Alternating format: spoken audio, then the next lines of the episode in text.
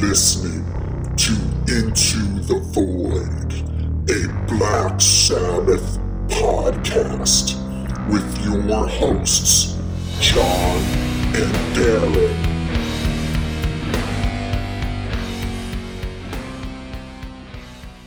Welcome to Into the Void, a Black Sabbath podcast. I'm your host, John, and I'm here with my co host, Darren. On today's episode, we are going to be discussing Black Sabbath's seventh album, Technical Ecstasy.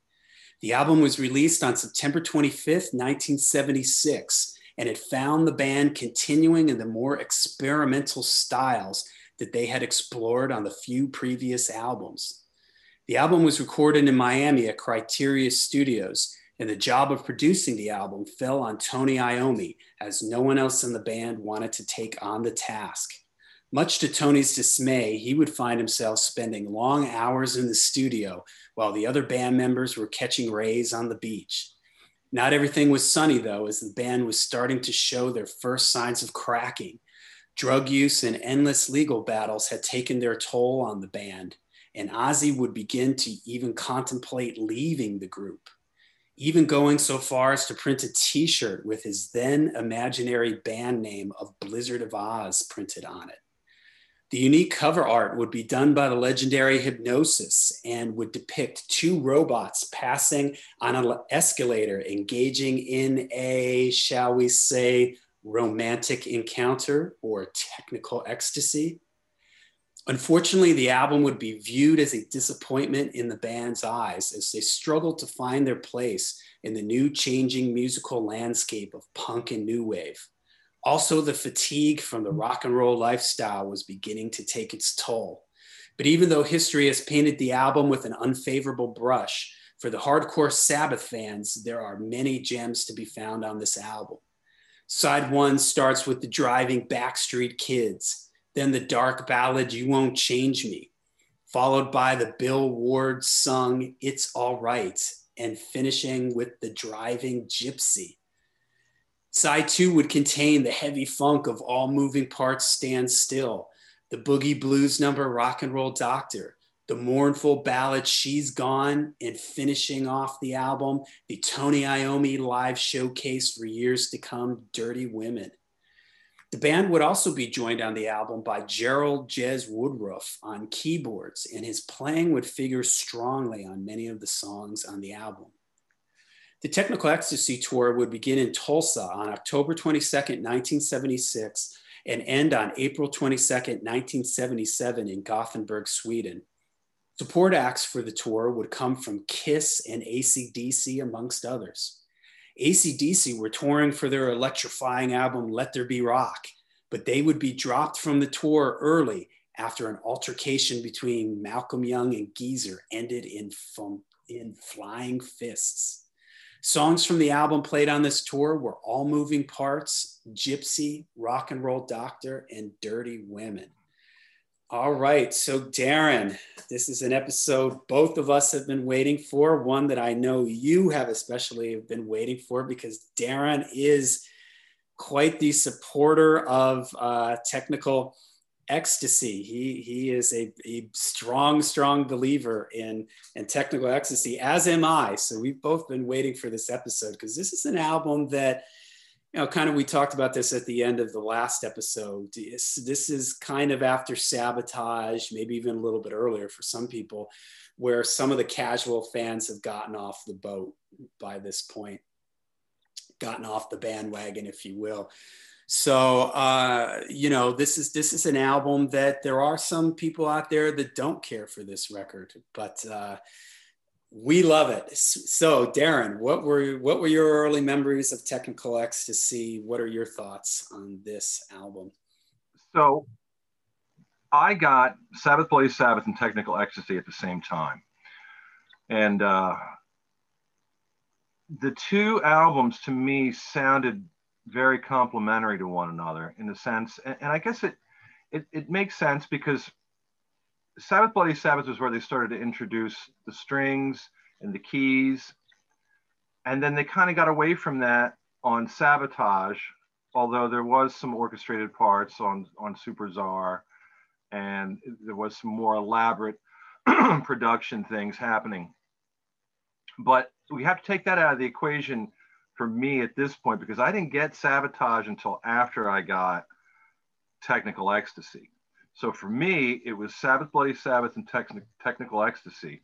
And the introduction of uh, keys and strings on Sabbath, Bloody Sabbath flowed pretty much seamlessly into technical ecstasy for me.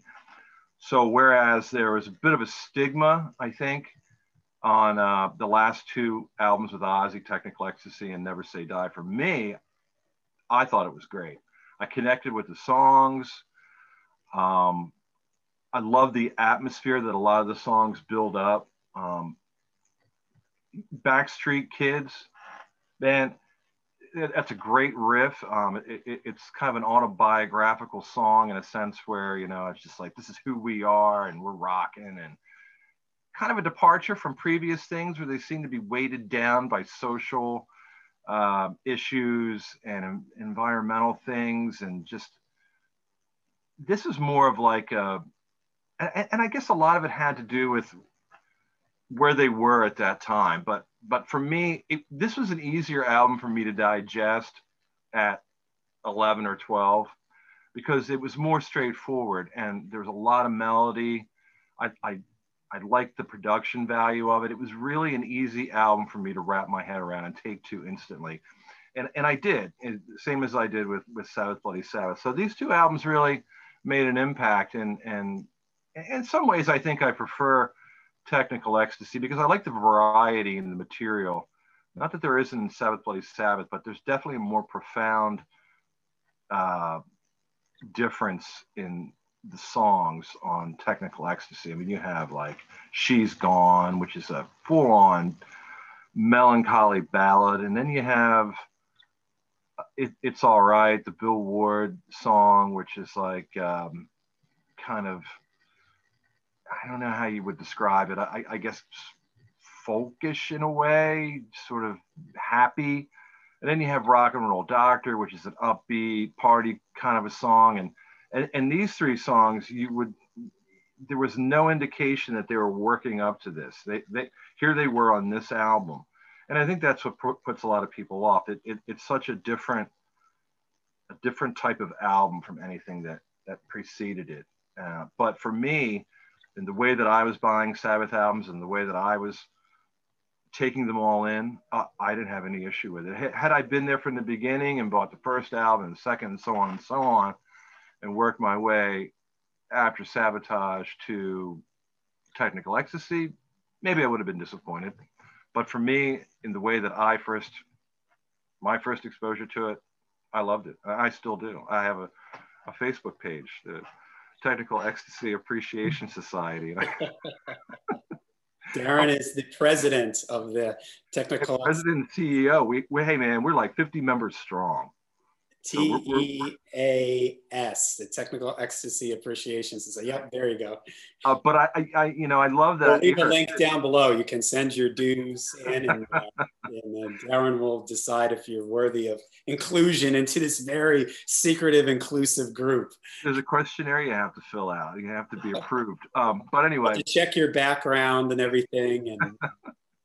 yeah, there's some questions that it, it's you have to answer. It, it's kind of it's not easy to get into. But anyway, th- that era itself is also really cool. And you know, um, one of the things that I think I that resonated for me as a kid was, and, and I've talked about this before, and with Black Sabbath, the music, the in the imagery that it conjures up was always like, you know, 70s, late 60s, early 70s horror.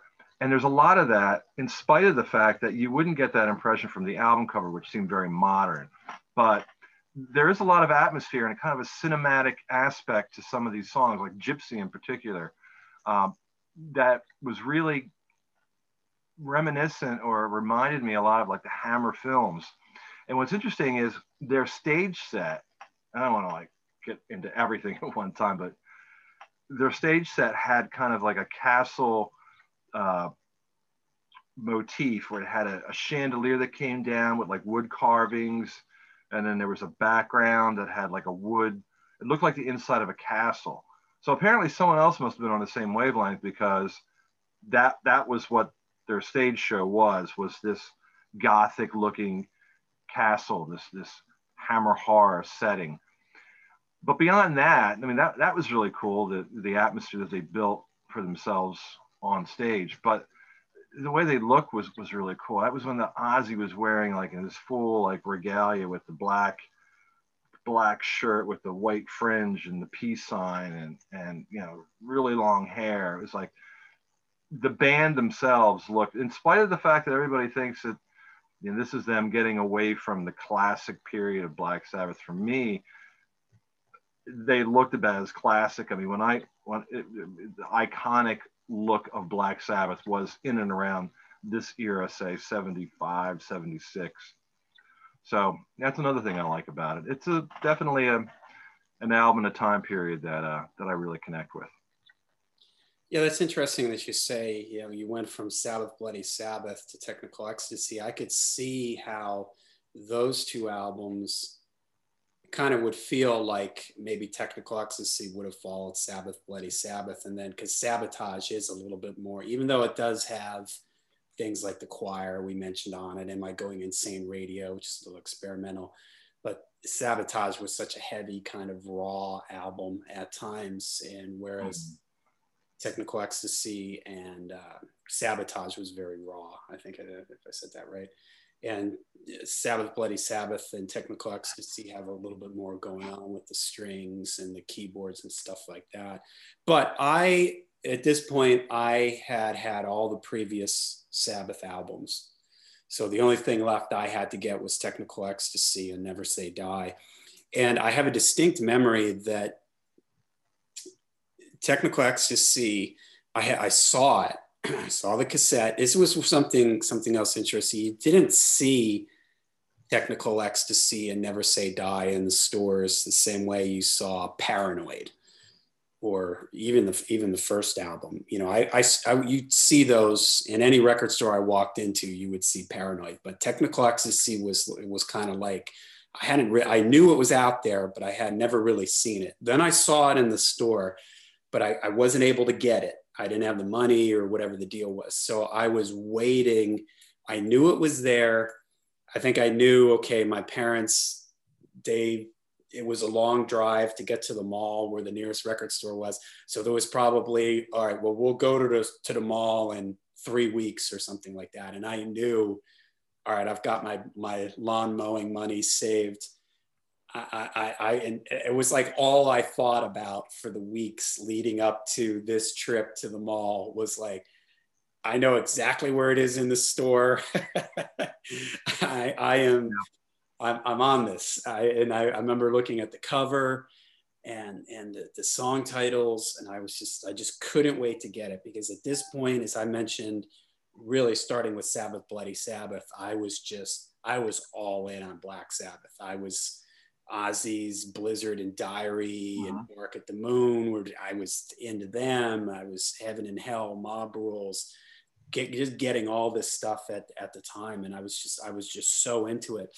And the interesting thing, and you sort of alluded to this, back then, I, okay, it was, you know, my age here, this was way before the internet.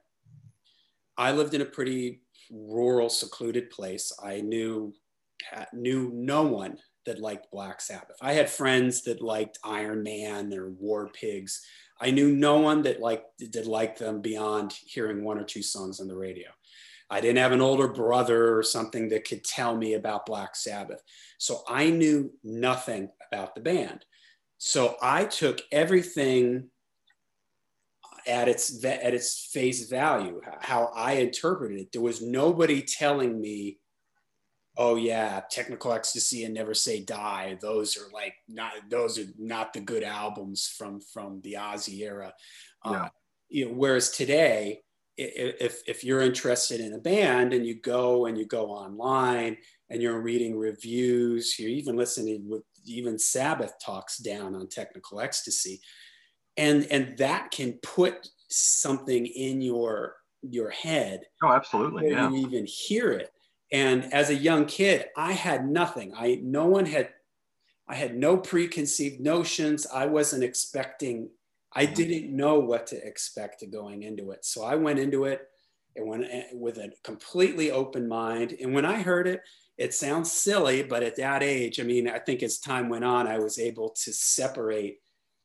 these albums a little bit better in my head. But the 12 year old me, I like Technical Ecstasy as much as everything that had come before it. They were all on equal footing with me. Yeah. I love them all. Uh, and it, it, didn't, it wasn't until I got on the internet years later where I started reading and, and people sort of like, not caring for that album as much yeah. as the other ones that I, I, I started to realize wow okay. And I you know maybe I was conscious that paranoid you heard War Pigs and Iron Man and Fairies Wear Boots on the radio and uh, but uh, to me it was just a, it was another Sabbath album and it was another Sabbath album that I that I really loved. And uh, you know okay I'm, I'm gonna go off on a on a on a thing here so everybody out there, grab your beverage, sit back, relax. I have a theory about things things like this that certain albums take on a uh, take on a persona, a life, a an image that it's through history they've been painted a certain way. And it's almost like they take on this identity because people have talked about it in such a way for so long. And part of the thing and that's i think what has happened to technical ecstasy the band talks down on it.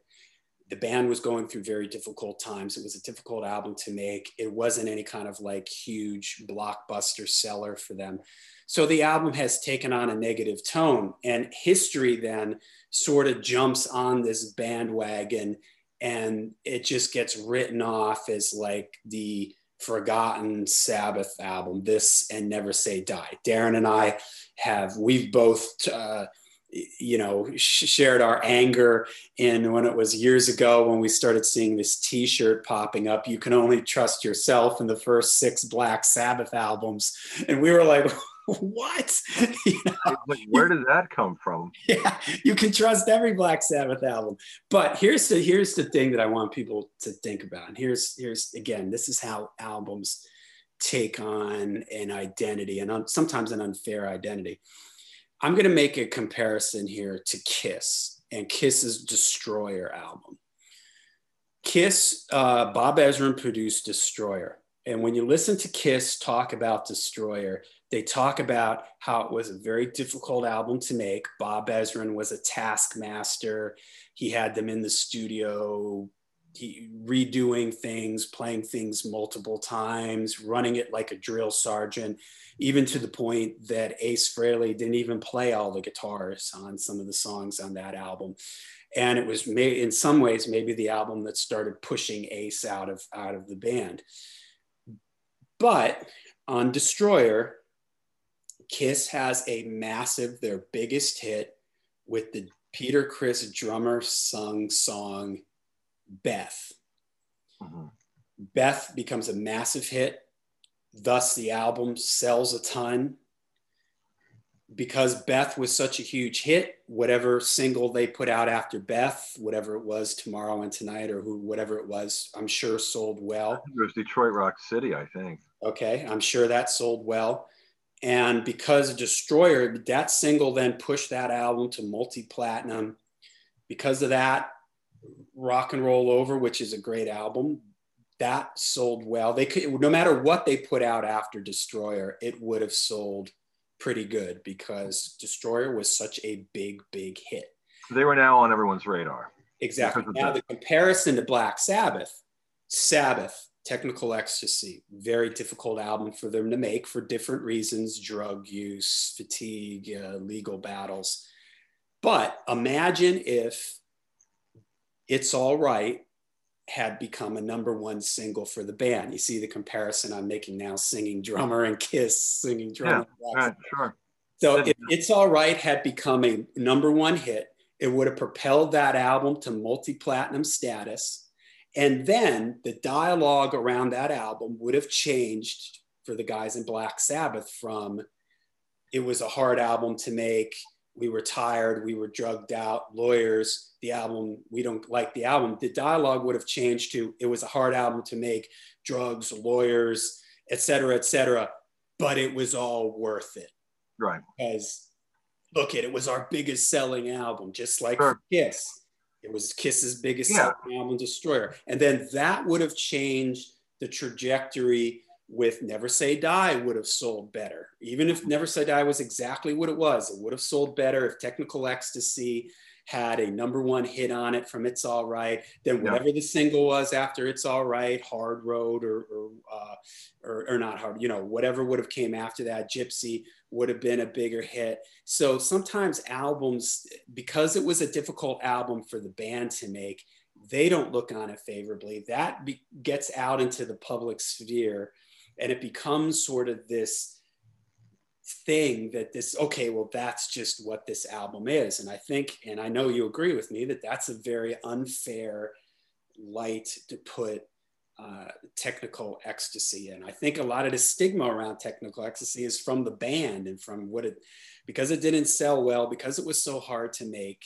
And now it's just this is the way people talk about this album when you're looking back on the sabbath catalog which is really a shame because like you said there's a lot of really great stuff Yeah.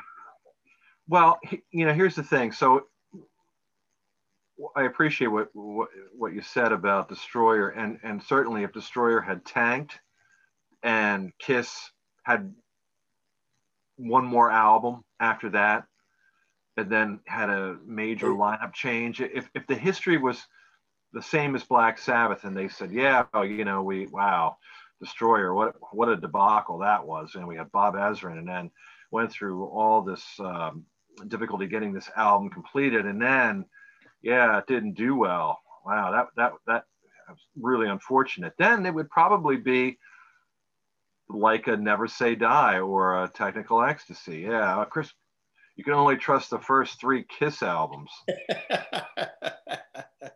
but uh, it, it didn't. I mean, it was it went on to be a, a big success, and oddly enough, it was like you said, it was because of Beth. Beth was the radio radio hit, and and it just like you know catapulted the album.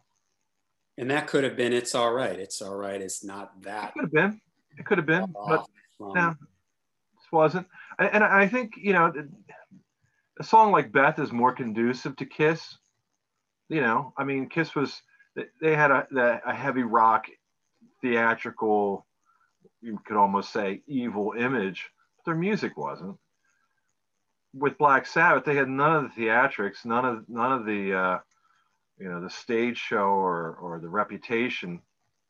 Well, they had a reputation for being a heavy heavy metal band, so for them to come out with "It's All Right" was so far off the mark. I don't think it was. I don't think it was accepted because of what they had done prior to that. I, I think it was. It was just such a odd song.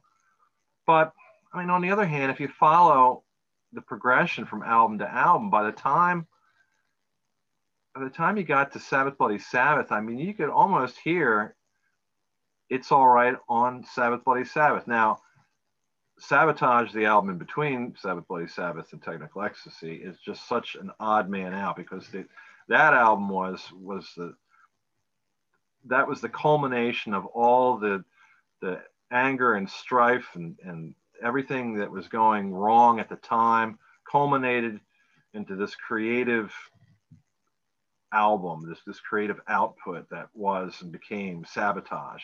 And then things kind of chilled out. You know, band got through that. Um, they decided they were going to go to Florida and record at Criteria Studios. You know, we had the Bee Gees were there, not at the same time, but at the same time, Sabbath was there. The Eagles were recording Hotel California. Um, who else? Fleetwood Mac. Fleetwood Mac was recording at the same time. And I think, like you mentioned, there was some pressure at this point because sales is starting to drop because of the management issue, the legal hassles, you know, and the fact that because they were mismanaged, sabotage kind of flew under everyone's radar. Remember, we talked about that in the last session. It was kind of a hard record to find in a record store. I, I don't think it was promoted very well. So the, the sales started to, to decline. And I think, like any other band at this particular time, they're they were seeing things around them that was that was happening and felt maybe a little bit of pressure to try to modernize what they were doing. And well, punk was happening, and there was no way they were going to compete with that.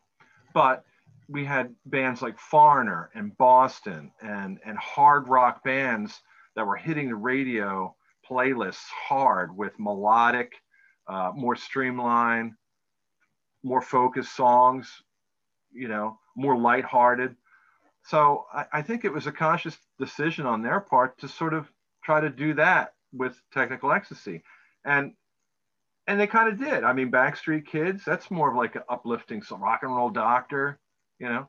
Um, it's all right. So there was a difference at this point in where Black Sabbath was as opposed to where they were. And I think a lot of it was influenced by what was going on around them.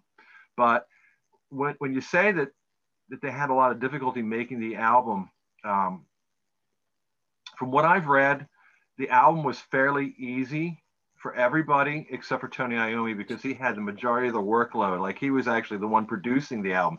So he'd be in the studio uh, producing this album, and everybody would be, you know, sunning themselves or vacationing basically. But they all kind of had their had their own jobs. But Tony Iommi was definitely saddled with the majority of the workload. He was kind of the workhorse and and you know, uh, it's kind of funny because you, when we did sabotage um, last month, we didn't talk about Jez Woodroffe coming into the fold. So Jez Woodroffe came into the band during sabotage, but now he was a fixture. And reading the Martin Popoff book, I forget what the name of it is. He's, he's written so many books and a lot of them on Sabbath, but there, there's some interviews with with Jez Woodroffe, and his his recollection of what was going on in the studio is very different from everyone else's account. Uh, definitely differs from Geezer's, uh, Tony, and Bill's. But his recollection was there was a lot of a lot of strife that was going on. That it was mostly centered around Ozzy. Ozzy was just just not into it. He started to kind of get tired of the way things were going. He wanted to get back to a more basic approach to recording and and making albums. And then from sabbath bloody sabbath onward it just one after one album after another just kept getting further and further away from that with you know strings and keyboards and, and things like that which of course is all about jez woodroffe. Jez woodroffe was bringing into this context a more mature musician's vantage point. And that's why some of these songs are really more focused and incorporate different elements that I don't think the band would have been able to incorporate on their own without somebody who had this knowledge and talent. And, and Jez Woodroffe was there. Now, it's interesting to note that Jez Woodroffe is sort of like the precursor to Bob Daisley and Lee Kerslake in that he claims ownership of almost all these songs. He's yeah. like, yeah, I wrote that oh, I wrote that one too. Whether he did or he didn't, I don't know. No one knows unless they were there. But Geezer certainly claims uh, ownership of, of, most of the lyrics, if not all the lyrics. But Jez Woodroffe said that uh, he was primarily responsible for uh, oh, what's on all moving parts, and um, and that may or may not be. But when I say that this is sort of the pre- precursor to Lee Kerslake and Bob Daisley, he's sort of a little bit salty. You know, I, I should have gotten credit. I should be getting royalties, but you know, I that's my fault. I didn't sign any contracts, but you know, just know that I brought a lot of material. I brought a lot of ingenuity into this album, and this album wouldn't have been what it was if it weren't for me. Well, I guess the irony is that this album isn't very highly regarded. So, you know, it's definitely not Blizzard. What's he really lost out on? but sales wise yeah, but but he does claim ownership of a lot of it, and uh, maybe he did, maybe he didn't. Um, you can certainly see that the, there was a progression there on this album that, uh, for better for worse, is is, is a marked difference in, in what they had done prior to that. Um, but you know, I mean, it's definitely true that Ozzy has slagged the album, and, and that's when I first became aware when we were talking about how you know our impressions of these albums were completely. And I'm, I'm fortunate in that I didn't have any influence from the internet uh, at the time, or anybody else that that was giving me advice on which ones were good and which ones weren't. So I mean, I was discovering and, and making up my own mind as I went along, and that's one of the reasons why I like this album. But it wasn't until a little later that you know uh, I started reading interviews with Ozzy, and Ozzy was saying, "Oh, the last two albums were just awful for me," and then you know they were just just the worst. And that's when the band started to break up, and things were just um, horrible and of course, he's talking about technical ecstasy and never say die. So that was one of the things that through through his admission made the album these two albums the last two albums that he was involved with the one the dark horses you know? And then that of course sends a message to everybody like oh these albums aren't any good. Ozzy doesn't like them they can't be any good. So that that kind of helped with the reputation that that went along with these these last two albums. But um which is and, and but I, I, I totally agree with what you said. Had it been a hit, had there been a hit single, had it catapulted them into a neck to the next level, the way that it did with Kiss, if there was a single on this on this album, the, the well, Ozzy would probably still be with Black Sabbath. I, I don't know, maybe for another four albums or something. But the way they look at it would be completely different. But it wasn't. It wasn't a success. Um, it, it, did reach platinum in the UK, but it wasn't. It, it took a while for it to get there, and it wasn't wasn't. It didn't sell horribly, but it it, it wasn't as good as albums prior to that. So, you know. Yeah, and it's interesting that Ozzy, when I would read that, when I started reading that later on, that Ozzy would really slag on the, the last two albums. Because in my mind, and I mentioned this that with Sabbath Bloody Sabbath was when I was starting to be able to connect Black Sabbath to Blizzard of Ozz and Diary of Madman Ozzy solo. I couldn't really connect Master of Reality or the first Sabbath album. Those felt so different to me than where Ozzy was with his solo band. And really with like technical ecstasy, because now we're getting close to, you know, we're only a couple years removed now from Ozzy's first solo album. So his voice to me on technical ecstasy sounds very much like it does on Blizzard of Ozz and Diary of a Madman, his tone and the amount of range mm-hmm. that he was using and everything. And then you throw in there the, the keyboards on Technical Ecstasy. You were talking about them. That was something keyboards would figure fairly prominently, sort of, in Ozzy's solo stuff. Uh, the little bit of uh, like she's gone the beginning sort of classical guitar thing acoustic guitar thing felt very diary of a madman like and uh, and even the production of technical ecstasy like I, I love the production on, on this album. It's very yeah. warm. It's whereas I love Sabotage also, but for a different reason. Sabotage is a little bit more brighter, upper mid range for me, whereas Technical Ecstasy is really nice and warm. Maybe that's all the keyboards sort of fleshing out the sound. There's a lot of there's a lot of times where the keyboards are very dominant in the sound but then there's also times when you're listening they're just sort of in a subtle way filling out uh, adding some heft and depth to the uh, sound.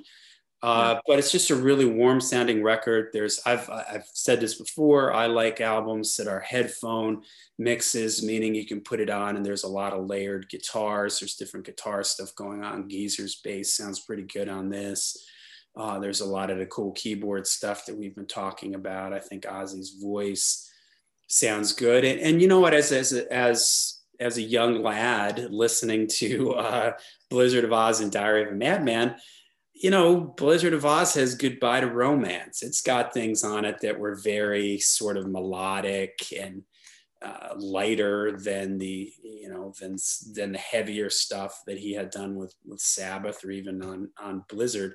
So mm-hmm. really, like it's all right for me. Didn't feel that crazy because I had heard, and in some ways, it's all right.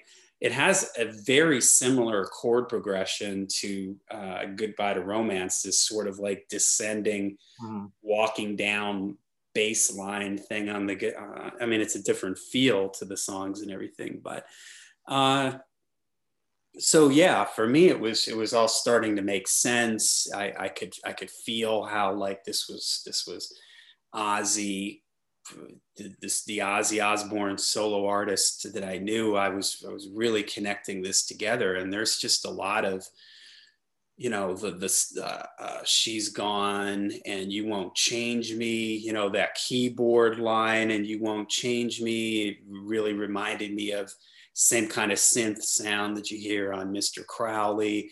Uh, great guitar playing from from Iommi on this oh, yeah. album uh, the heavy riffing. Uh, like you were talking about Backstreet Kids, that just that sort of driving riff, and it's just it's it's really tight. The drums sound good on it. Uh, so yeah, it's just it's it's an album that uh, it's and it's an album that I I return to a lot because I feel like there's little nuggets and little gems to be found on this on this record. And and not that sometimes I'm in the mood for paranoid and sometimes I'm in the mood to hear Iron Man and War Pigs, but maybe because I haven't heard these songs as much and uh, I feel myself coming back to this album. And I always find it interesting. I always find the albums in a band's career where the where the band was sort of struggling, where the band was under some pressure. I always find those albums interesting because it sort of gives you a, a an insight into the band, if you will. You know, it's it's it's it's kind of like, you know, you you don't really know your friends until until d- during the good times everything is good. Well, you don't know who your friends are until things go south and things are getting bad it's it's sort of like that with a band you know you don't really know the band until you've seen them when when things aren't going so well. And i just i always find it interesting those albums that are sort of the dark horse or the ones that are that are written off or that are that are recorded and written under a lot of pressure or strife or tension I find in a lot of ways those can be really interesting albums. You know, maybe Deep Purple might be a comparison. You know, there was always that tension between Blackmore and Gillan, and in some ways that created some really good stuff. So in my mind, the state of mind that Sabbath was in at this time, you know, really came out came through on the record and it and maybe they put their emotions and everything into this record and i for me yeah. it works to me, it sounds like it's a pretty confident album. I mean, even the songs that are maybe taking a risk, they sound like they're pretty confident songs. I mean, they. Yeah, which is the strange thing. Like it's it's when you read the history of this this album, they and I mentioned this in the introduction because it's talked about so often. Like they were confused about where their place in the rock and roll pantheon was. Punks, punk rocks here, new waves coming and Sabbath is confused and doesn't know what to do.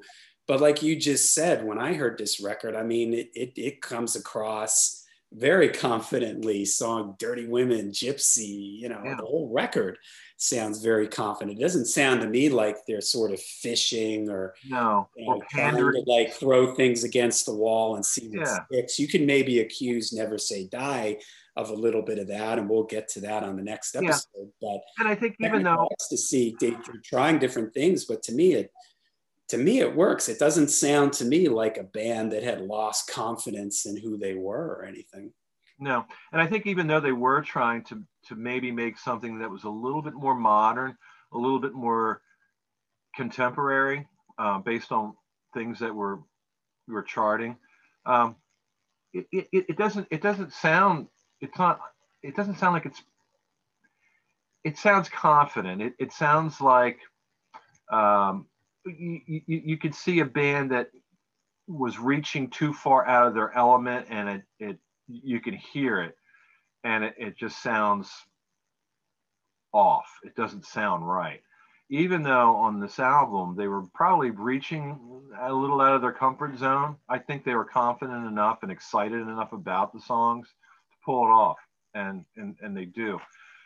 What you mentioned about um, sort of how Blizzard and Diary you you could hear from from this album and, and maybe i'm not sure if you mentioned sabotage or not but i think maybe the last time we talked about sabotage you, you had mentioned it not and i agreed and, and i do that you can hear how ozzy's solo album kind of maybe this was like the precursor to that but what's what's ironic about that is that ozzy was the one who didn't really want there to be keyboards he he didn't want Jez in the band as a full time member. And when in that book that I talked about, plug Martin Popoff, but um, there's interviews with Tony, um, Bill, Geezer, and Jez. And Tony, Bill, and Geezer are all pretty much this, on the same page. They said, you know, the origin of technical ecstasy is essentially we started off at Ridge Farm Studios we wrote, rehearsed the whole thing, you know, in uh, I think he said like six weeks, and then they went off to Miami and they recorded it. And the recording was was fairly easy. There wasn't a lot of arguing in the studio. Uh, Tony wasn't really happy that you know he had this tremendous workload and a deadline on top of that, so he felt like he was you know kind of overwhelmed.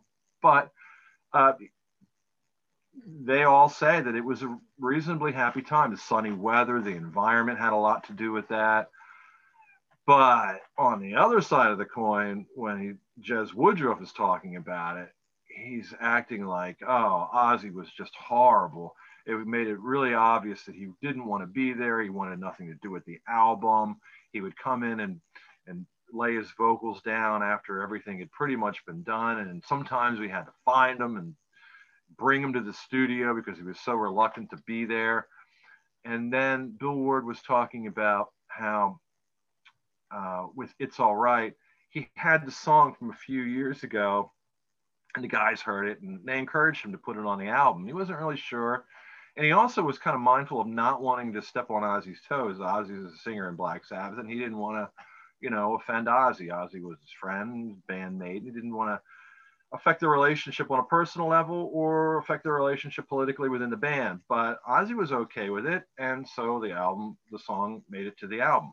According to Jez, Ozzy wasn't there when Bill Ward was in the studio. He was singing it. Ozzy came into the studio, heard it, and said, "What's this rubbish?"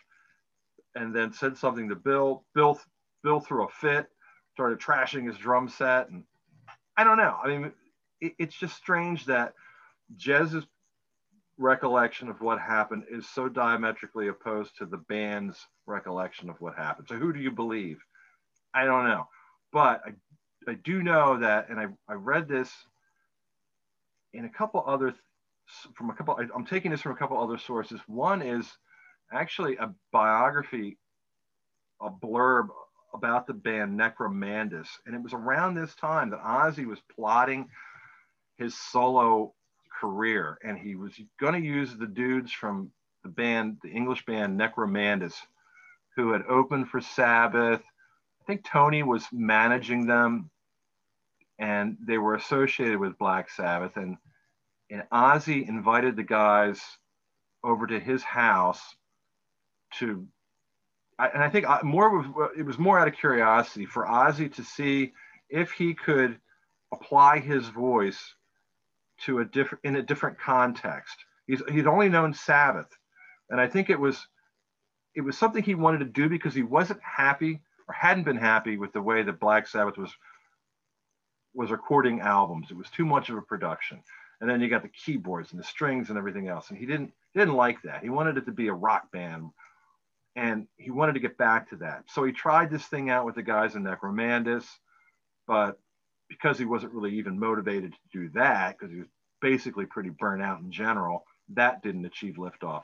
But not before he made that Blizzard of Ozz shirt, his imaginary band, yeah. which was, and the guys in Necromandus, he was that that was the plan. They were going to be the Blizzard of Ozz, the first incarnation of Blizzard of Ozz. But as it turned out, it never achieved liftoff, and Ozzy went back and uh, resumed his role in Black Sabbath. But yeah, I, I don't know. I mean, there's a lot of there's a lot of theories about this album and what happened behind the scenes, but uh, according to the the members, it really it the thing that that seemed to really take crush crush their spirit was the press. The press just hated the album. They were always kind of cruel to Black Sabbath in general, and now I think when when they heard this album and it got really bad reviews, wasn't doing well, the press really crushed their spirits, and particularly Ozzy, who was sort of somewhat insecure to begin with, but when he started reading the reviews, and I think he started to doubt himself, and I think the band were starting to listen to the critics and wondering, yeah, where is our place now in this musical climate?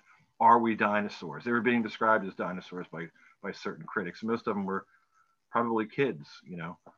But Sabbath were now the dinosaurs. They they had kind of achieved their longevity, and you know things were happening around that were more exciting and and more uh, topical and interesting. You know, punk and new wave and, and yeah. bands like like Foreigner in Boston with the hit machines, you know, and then you had the the, the drug rock thing, you know, in, in the way that it was associated with, with, with bands like Black Sabbath wasn't really rele- that relevant to, to the mainstream culture anymore. And I think that started to eat at them a little bit. And I think that's one of the reasons why the album had sort of a self-esteem issue. Yeah, and uh, like you mentioned, the with with punk rock showing up, and even the birth of the new wave of British heavy metal now. There's a whole crop of young kids that are starting sort of a new, new influenced by these bands, but their own take on heavy rock.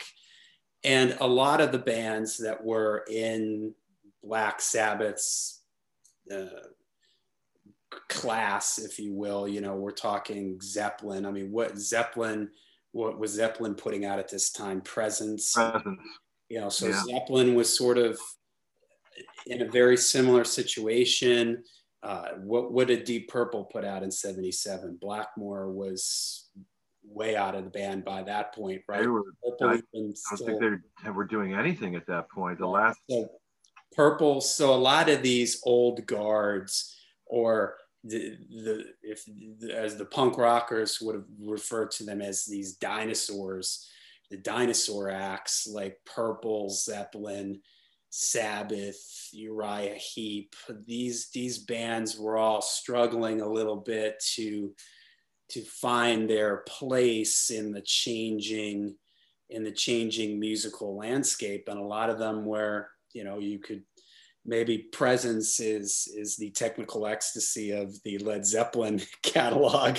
You know, there might be Zeppelin fans that feel yeah. the same way about presence, where they had their big day. It was sort of feeling like there was there was a new movement bubbling in, in the world of metal, British metal, new wave British heavy metal. Punk is on the scene and everything. So uh, these bands in general, it was almost like no matter what they would have put out probably would have been met with a little bit of a uh, brush off because yeah. Were, you know again they were approaching that mm. well you guys are yesterday's news you had your moment in the spotlight make way for the for the younger generation yeah. so that probably did uh, you know affected the way this album was reviewed reviewed and thought about and and then uh, where it's been placed in uh, in history. But uh, you know, again, like you said, it's even though with all this stuff going on, I, I I think that they, like you said, they put out a really confident album and a really well sounding, really well produced, well done record that. You know, it still seems like it's working at this point, and one could argue when we get to technical ecstasy that there's there's clearly something uh, amiss on on technical ecstasy. Uh, I mean, on Never Say Die. Die. Yeah, I, I think in retrospect, the band made the right decision by changing the uh, the sound a little bit, and uh, not so drastically where it, their personality wasn't there, but you got to give them credit. I mean, for them to go back and, and do another Master of Reality or Volume Four man, the critics would have slammed them for that too. They would have said, "Oh, this band is just uh, stuck in a rut." You know, they're just keep making the same album over and over again. This is 1976. Things are changing. Get with the times. they had two choices: either do well. I mean, the choice there was no choice for them because they continued to progress. Every album was a progression from the one before, but theoretically, there would be two choices. One is to either advance or to do what what's sold to, do what people think they are supposed to do. And that would have been the heavy sludgy master of reality volume four you know that kind of a sound.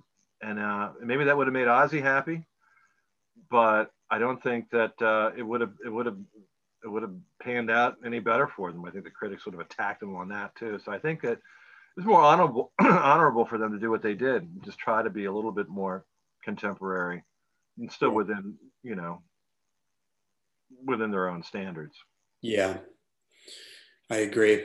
All right well let's take a look at the songs on the record. Starts off with backstreet kids. We've talked about that a little bit. Uh, that that's a great driving riff. I love there's like it's like the way the, the, the bass line is in that song and has like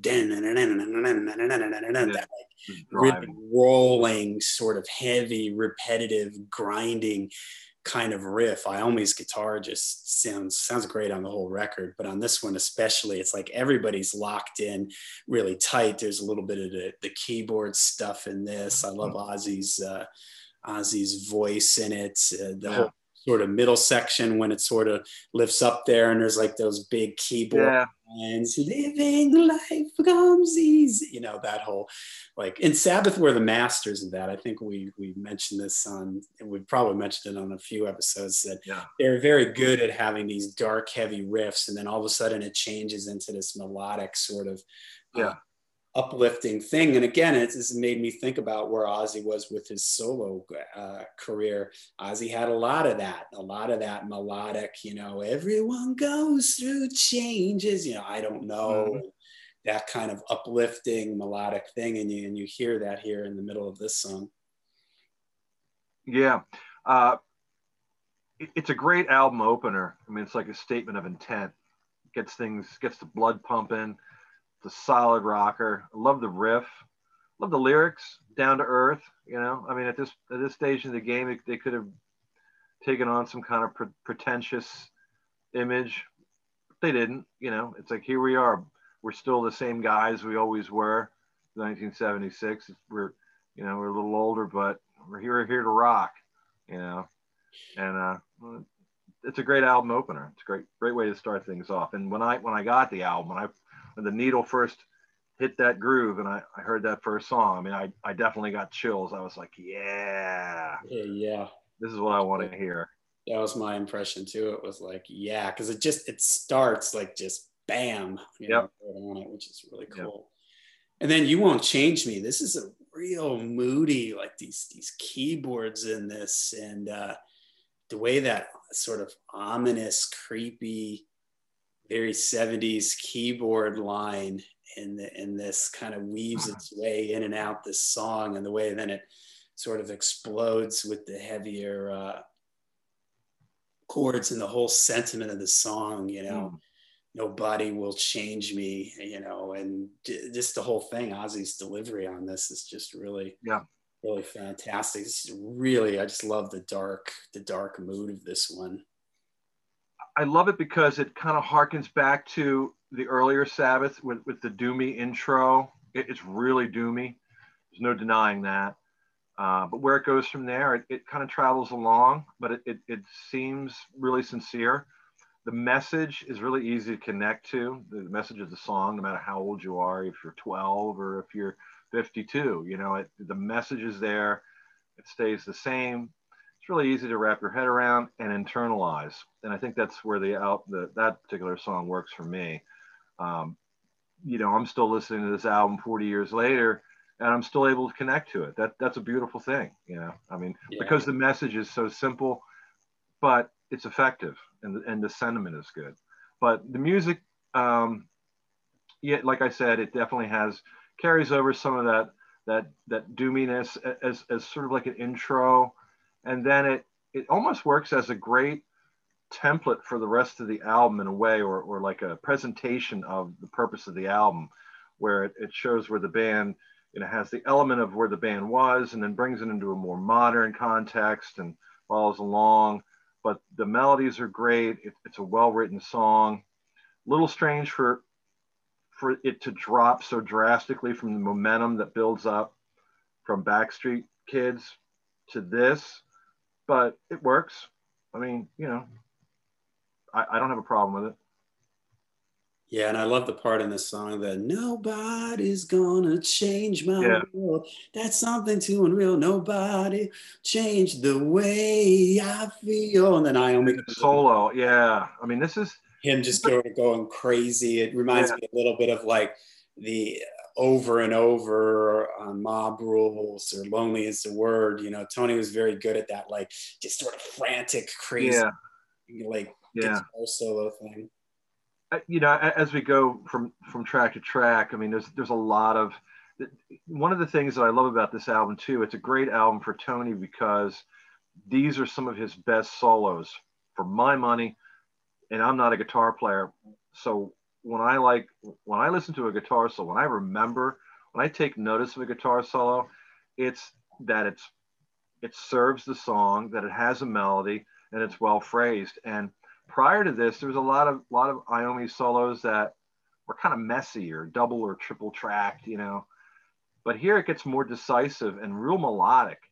Almost in, in some ways, it kind of reminds me a little bit of like Clapton or Gilmour, um, and, and really serves the song.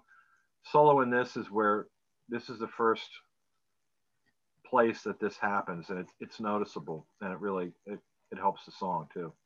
Yeah, all right. And then Bill Ward steps up to the mic for It's All Right. we were talking about this one, how this, you know, could have, could have, if this had been a hit for them. Uh, you know, it's a melodic, uh, it's, it's, it's a catchy, melodic, fun one. Uh, I love the uh, sort of the middle section where the chords sort of move around and there's some layered guitars and then there's sort of a big build up and like a big drum fill and it comes mm-hmm. into the to the last verse and then there's these nice like acoustic guitars then layered in. Yeah. So last verse has like more stuff going on. It, it just it, it builds really nicely and it's a it's a fun fun song. It, it's a fun song. It's a nice song. Um, and I, I of the entire song, what I really like the most is that middle part. And actually, Iommi brought that in, but I, I really like the way that that I, I like the sound of that part, and I like the way that it fits in with the song. It's a perfect segue to the ending. But um, one of the things I think I like about the song the most is that to me, it, it, it there's a lot of Bill's personality in the song. You know, it sounds kind of like a personal thing, and you kind of get a little insight into what's going on with with in, inside Bill's head. And uh, from what I've read and, and from you know doing our podcast and talking about each individual album and some of the stories about Bill Ward and stuff, it seems like he's kind of a lovable guy. Uh, he's only ever been maybe a danger. If he's ever been a danger to anybody, it's only been himself. But he's he's, he's reasonably intelligent. Um, but he's he's kind of a friendly, lovable guy. Um, and I, I kind of get that impression from this song. So it's really cool to have a little insight into uh, probably one of the least popular members of the band. I guess, no, the drummer usually is kind of popular, but uh, you know Tony Iommi was was out in front. In fact, I think that live, this is where he puts himself right in center stage. Yeah, and a lot of it has to do with I think that he and you know, I mean, maybe rightfully so. Maybe he felt like he was pulling a lot of the. This is where it really becomes Iommi's band. I, I think this is the point where it becomes his band, and I think a lot of it is because of the, all the amount of work that he's doing in the studio. And uh, but anyway, getting back to it's all right. Yeah, it's a great song. Different for Sabbath, but I like the melody. I like the Bill Ward singing it, and you know, I think I like Bill Ward more because of it. some of his personality, I think, comes through in the yeah. song. Pretty cool. Yeah, absolutely. All right, the Gypsy starts off with that kind of cool drum part, uh, cool riffing again on this. I, I like the uh, the ending. So you wanna be a gypsy? The way the song sort of goes out come on now, yeah, yeah. The way it sort of builds uh, builds at the end there, and this this is another one has a lot of nice changes in it. It's got a lot of different different sections. Uh, I love the sort of the subject matter of it. She she took my soul, you know, sort of this gypsy gypsy woman, uh, you know, casting a spell, yeah, and everything type of thing. So it's it's it's a cool song. I'd mentioned before that this album, when I was a kid, reminded me of a lot of like uh, old horror movies. This one always reminded me of the Wolfman with the gypsy, because mm-hmm. when I when I when I had the, the image of the gypsy in my head, she looked like that actress or that that character in that movie. Anyway, five parts. There's no real chorus. It's not structured the same as any other Black Sabbath, but it, it is so epic and so cinematic. The way it starts, second progression, third progression, fourth progression, and the fifth progression, which is the climax.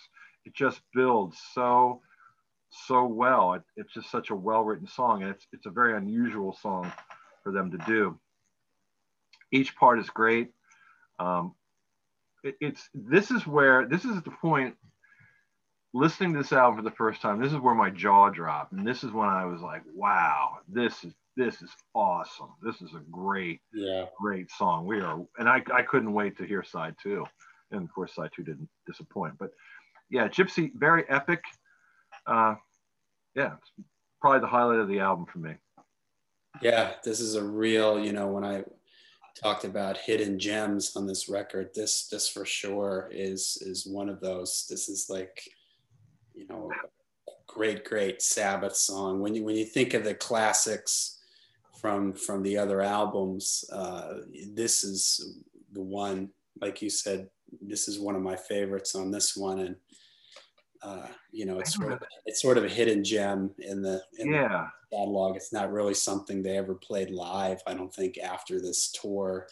I don't think they ever revisited this song. So it's it's really and it's it's like you said, that's the interesting thing about Black Sabbath. They always did this. They they were never a verse chorus verse chorus band but here uh, you know this that really works to their strength on this from where this song begins with the uh, i don't know how you would describe that that drum intro that's sort yeah. of funky-ish yeah calypso like drum intro or something you know and the song just has it's it's, it's almost a little uplifting in the beginning mm-hmm. and it just seems to get darker and darker yeah, that part right down. Yeah. yeah, where everything sort of drops down. She took my body and she my, you know, Yeah. sort of like telling a story and it starts off sort of positive and then all of a sudden things, it gets real negative. Yeah. So it's real sort of dramatic in its its structure and the way it builds. It's just a really, really well done song. This is one that's really dependent on the keyboards, and you can really hear how the integration of the keyboards really shaped this album uh, successfully. If you're going to go by Gypsy, I mean, it, it's present in "You Won't Change Me," and uh, it's pretty valuable in that song. But here is where it really, really shows its value of the inclusion of the keyboards on this album. Um, you know, the people that say, again, I got to come back to you can only trust the first six Black Sabbath albums. If you can say, if you can say that after hearing this album and hearing Gypsy, then man, I don't know, but I, I can't, I can't imagine there being any Black Sabbath fan that, that doesn't like Gypsy. There's just nothing wrong with it. There's nothing to not like about it. It's just a great song. Yeah. I don't know. Blows my mind.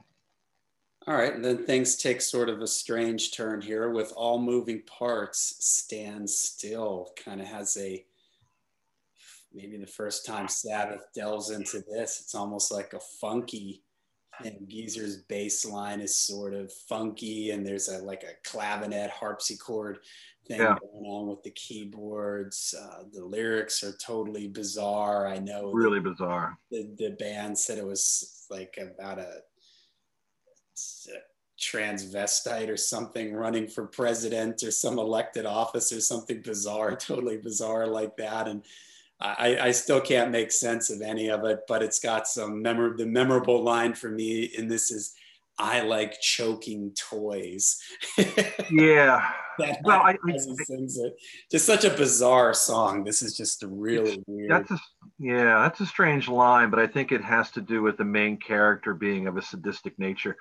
Um, I did hear that that it was about a transvestite running for president, but I've also heard more recently, reading uh, reading up on this in, in Geezer's interpretation, or actually it was Bill Ward's interpretation of Geezer's lyrics, saying that at the time they they felt um, that America was so was too misogynistic to ever be able to accept a woman as president. So if a woman were to be president, she would have to be disguised as a man.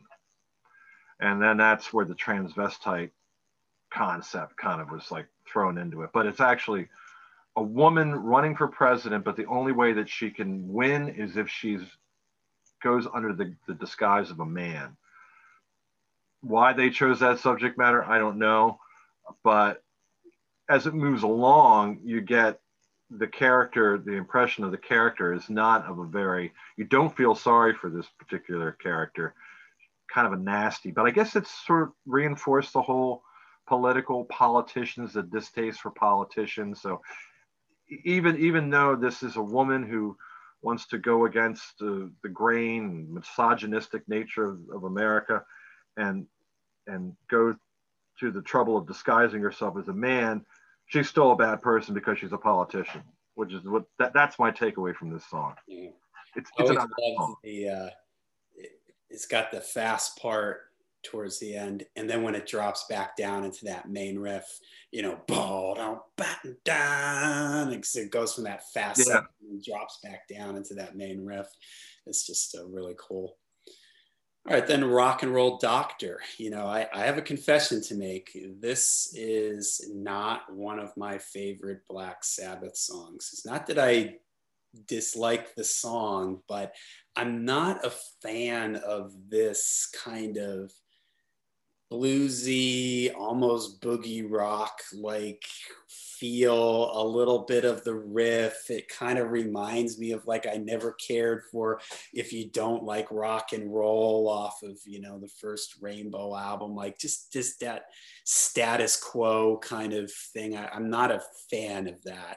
And I remember hearing this this song, and and this was maybe the first time that I heard something from Sabbath that I was like, yeah, this is cool, but it just didn't, uh, you know, it's if, if I was ranking the songs from the from the Ozzy era, the original Ozzy era of Sabbath, this this this one would be unfortunately sort of towards the bottom of my list. But it's not without some cool things. I, I sort of like the the the vibe of it, you know, gotta gotta call your rock and roll doctor, you know, making a drug reference and everything. And uh, you know, there is some cool stuff in it, cool Iommi playing and everything, and it is a little different for the band. And they had sort of foreshadowed this on the tour.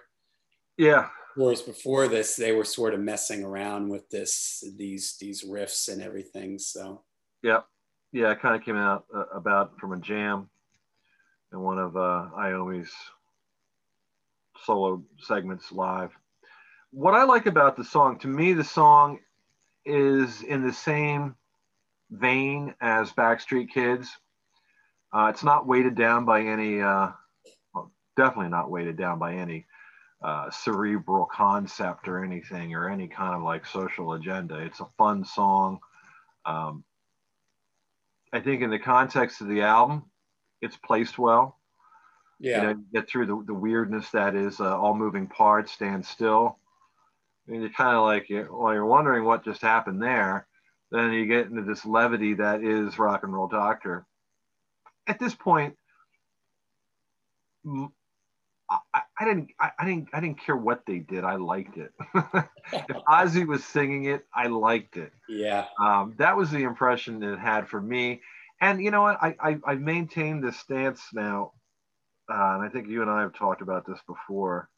Like I know we we have that when an album came out, when a when a band prior, well, I'm going to say prior to like 1989 or something, but in the 80s especially, when a band came out with an album, you liked it. If you liked the band, most times you liked the album or it challenged you. I remember when Powerslave came out, I, there was no real talk about what the contents of the album was going to be, and it wasn't it was a, a bit of a departure from the previous albums. But so I mean, when I first heard it, I'm like, oh, that's that's that's really strange, and and there was a, the epics and and everything, and uh,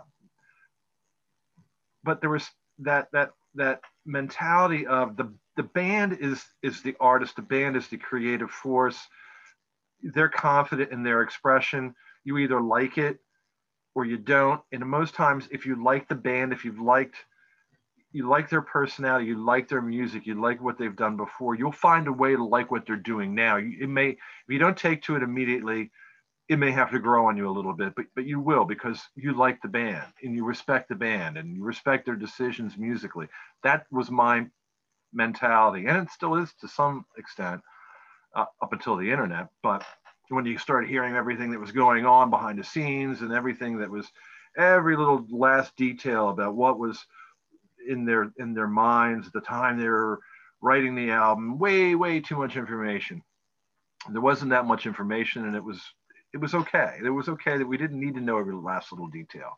Um, but Rock and Roll Doctor Ozzy could, like I said before, Ozzy could be singing a phone book, and uh, I, I would have liked it. You know. yeah, I, I mean, it was the song was the same way too. It wasn't that it was there. There is nothing when I, when I say my least favorite Black Sabbath song, it's it it's still. Yeah.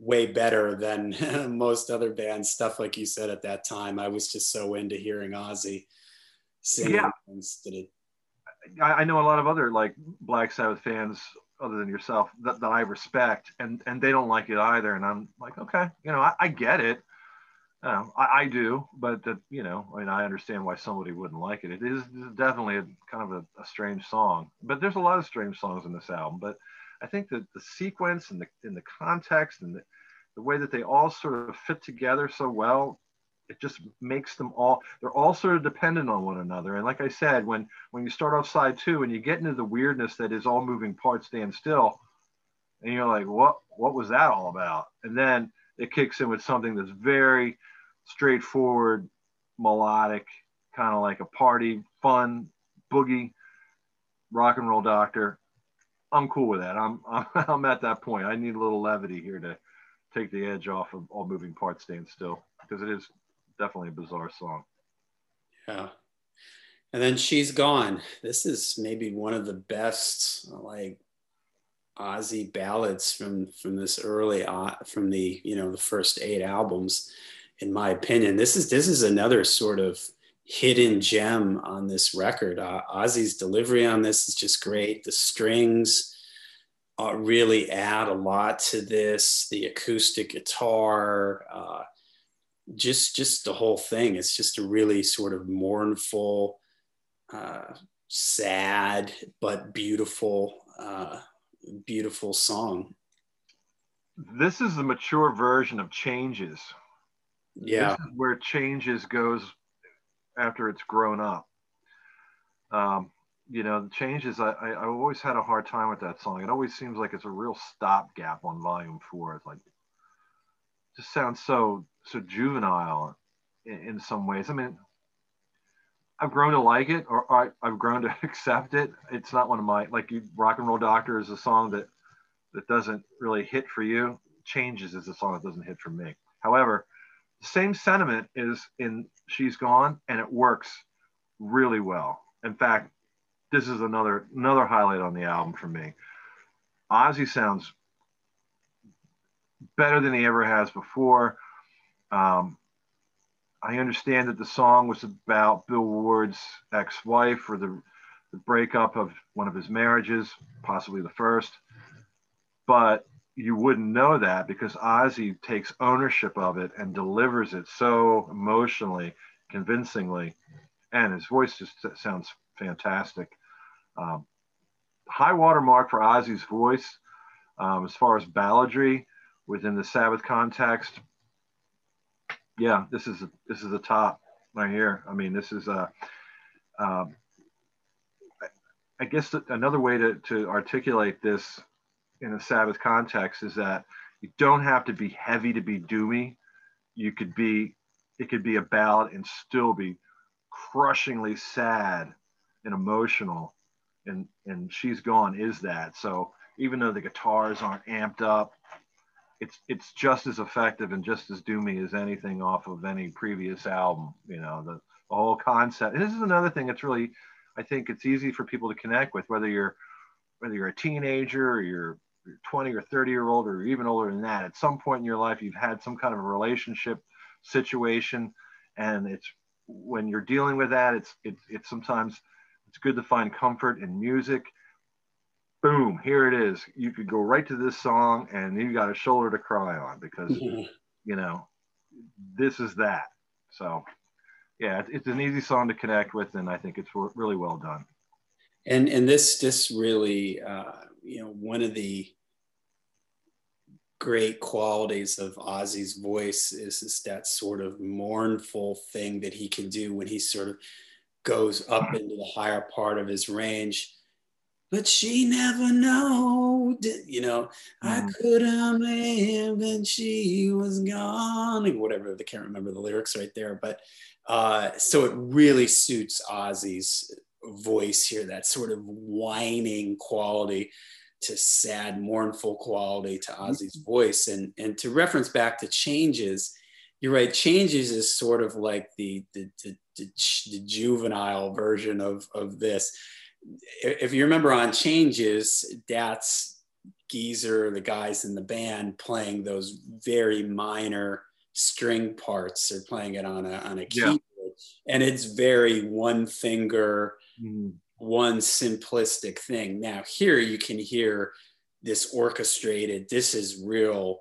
Somebody knew what they were doing. Well, it was Jez Woodroffe. Right. He knew what he was doing with, with these strings and with the sounds on this and the way this is layered and and all this stuff and then and that really makes takes this song it could have been a real simple good simple song but with all this lush orchestration it just takes it into to something else and makes it a really yeah be a really special really special it's, song yeah, and this is where Jez Woodroffe, for any amount of difficulty he may have brought to the band, this is where his value really comes through. And um, for those that don't know, and most people probably do, uh, Jez Woodroffe went on to play in Robert Plant's band. So he he he is he does have pedigree. This is where he was before he joined Robert Plant's band, but it wasn't it wasn't too long after this. Actually, uh, I think it yeah actually this was the last album he did with Sabbath. So it was not too long after Technical Ecstasy that he hooked up with Robert Plant, although well, Led Zeppelin had uh, an album in 1979, so Plant hadn't gone solo yet. But it would be a few years later that he would join Robert Plant's band and be a principal songwriter on those first three albums, I think, which, which are really good. But anyway, uh, so with with Jez Woodroffe and uh, some of the controversy, I guess, or turmoil, more accurately, that he caused the band. I think when uh, when it was all sorted out, a song like this, I think, definitely um, makes his presence worthwhile. Sure.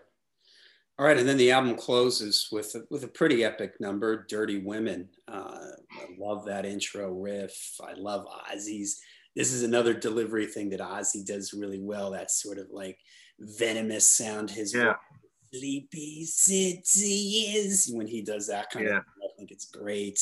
The outro on this is, is classic and something that I only ah. play even in the reunion era. This was kind of the showcase for Tony that descending uh, that that chord progression yeah. gives oh, Tony man. a chance to really stretch out and and yeah. and he really really does on this record on this song, you know, it's really a chance for him to stretch out. Maybe one of his one of his greatest, uh, you know, solo moments here, in my in my opinion, is yeah. the ending of this song. Totally agree.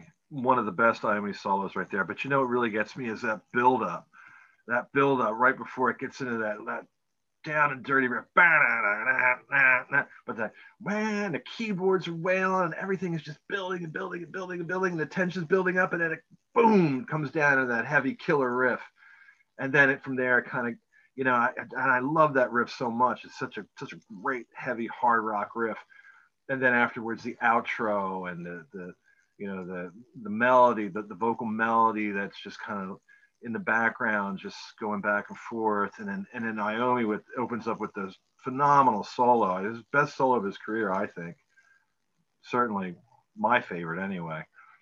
Great song. And again I mean th- these are the things that I think about when I'm when I see somebody say ah yeah technical ecstasy is a horrible album. I'm like how can you say that when you've got so many great songs. I mean, you know, I, I it, it really, like I said before, I mean, it blows my mind. I mean, I can understand, eh, you don't like, uh, it's all right. You're not into rock and roll doctor. I, I get that, but man, dirty woman, dirty women, gypsy, she's gone.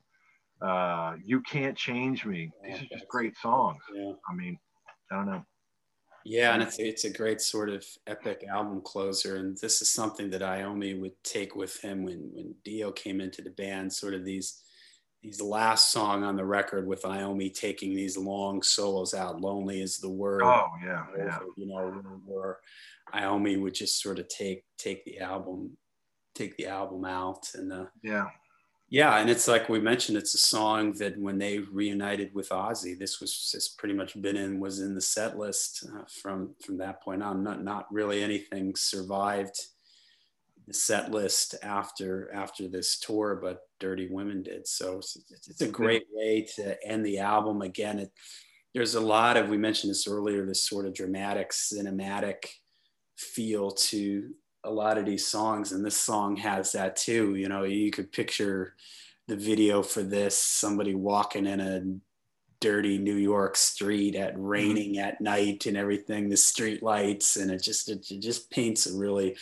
really great picture and just moves along really well not unlike gypsy in a lot of ways you know gypsy side one ends very very strong on this yeah. record side two ends uh, just as strong here mm-hmm. with with Dirty Women. The album is paced really really well. You know, yeah. I complained a little bit about Rock and Roll Doctor. I do agree with your point about the way this album flows. Uh, everything is just sort of placed really nicely, and everything sort of helps contrast and move you in a slightly different direction from from uh, what came before rock and roll doctor following all moving moving parts she's gone mournful and sad and then that dirty women yeah. dark heavy riff kicks in uh, same thing with gypsy it's all right moving into gypsy and mm-hmm. it's, just, it's, just, a really well yeah. paced it's, album it's a perfect sequence i mean when you have in each song is there really aren't songs that are really otherwise theoretically compatible with one another. You know, I mean, each song kind of has its own personality, its own identity. So it would really be difficult if you were set to the task of trying to sequence this album. Man, I mean, it, it would be pretty difficult. But whoever did it, I'm gonna I'm gonna guess it was probably Tony. Um, did, did an amazing job because the sequence really makes this album shine. Uh. Makes each song occupy its own space, carries over from the one before, sets the tone for the next for the next one, and it's just it's a perfect sequence. I mean, I, I, I guess you could probably play with the order. Maybe you could find a better sequence if you really put your mind to it. But man, after all this time, why why do it? I mean, it works so well the way it is.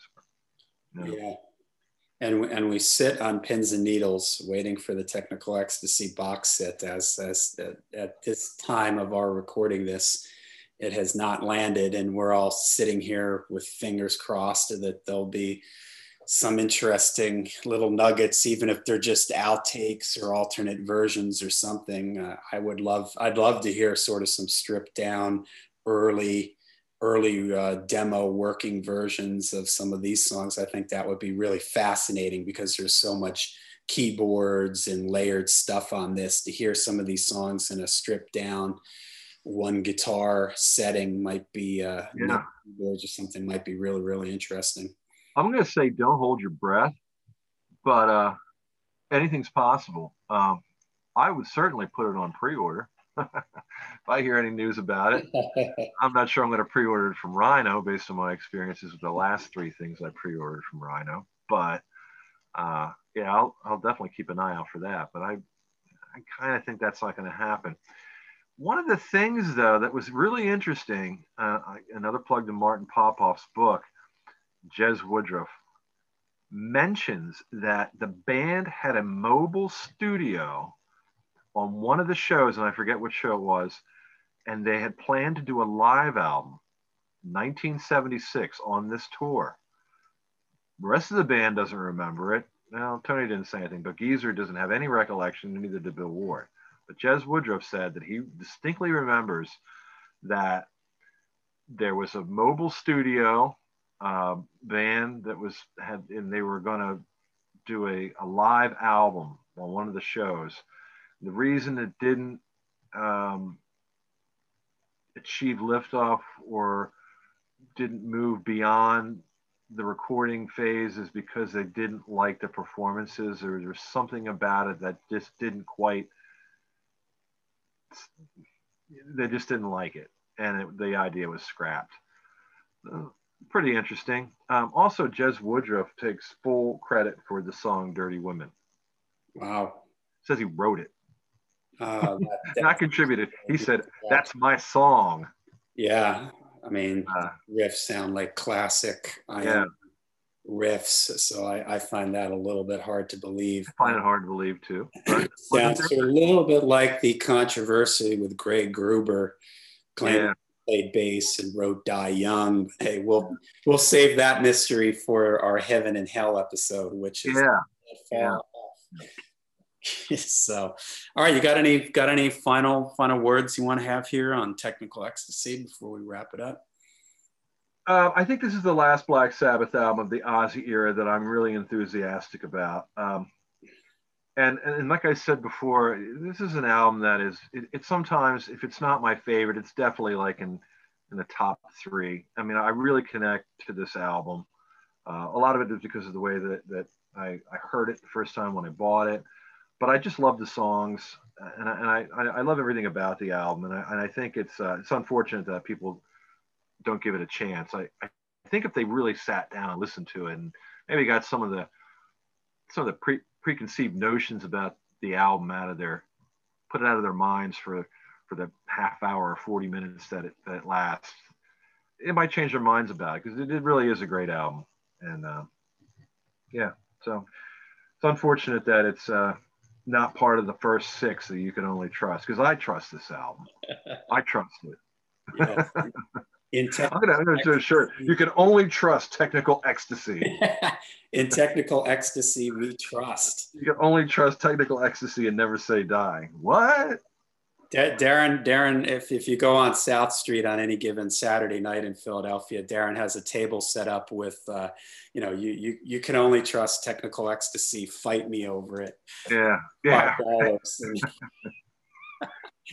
no, but I, am with you. It's it's it's an album that that I love. That that uh, you know, full of just just great kind of deep cuts from the band. I have very fond memories of waiting to get this and then eventually getting it. And so so there you go. All right, technical ecstasy. We've got Never Say Die on the uh, in the lined up here for the next one. I think I'm going to be a little bit of the guy that technical ecstasy is to you like maybe not quite to this extent but i'm quite fond of never say die i'm, I'm more fond of never say die than the average sabbath fan so i think i'm gonna i'm gonna enjoy going to bat you can find me on a, on a tampa street on any saturday night with a uh, table and the uh, never say die is, is is better than people think fight me over it so. Yeah, part of the, part of the thing that kills this for me, and we started this one of the first podcasts that we did, and I, I talked about how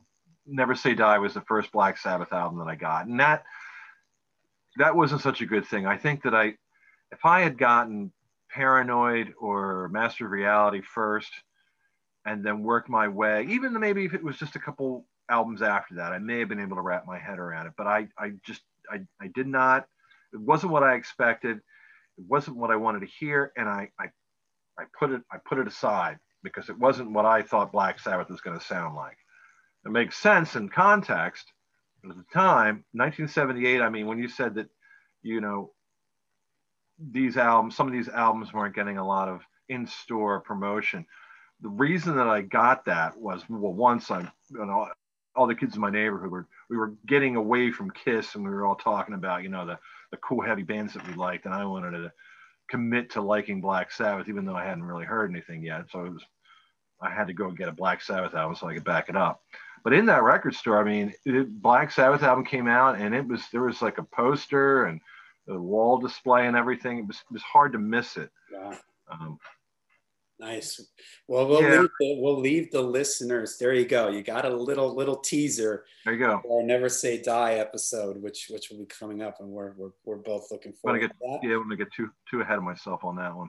And we're looking forward to that as we look forward to every episode here. So uh, we'd like to thank everybody for, for listening to our episodes, listening to this episode as a little special thing here for everybody out there. If maybe you're kind of wondering what me and Darren look like, want to put these voices to a face, uh, head on over. I have a YouTube channel called Lair of the Alchemist. Go on YouTube, type in Lair of the Alchemist, you'll find my channel and I'm going to be putting up a little excerpt, a video excerpt from our session here for this podcast. So if you're interested, you can go over and check that out. But we appreciate everybody's support, and we will be seeing everybody real soon for Never Say Die.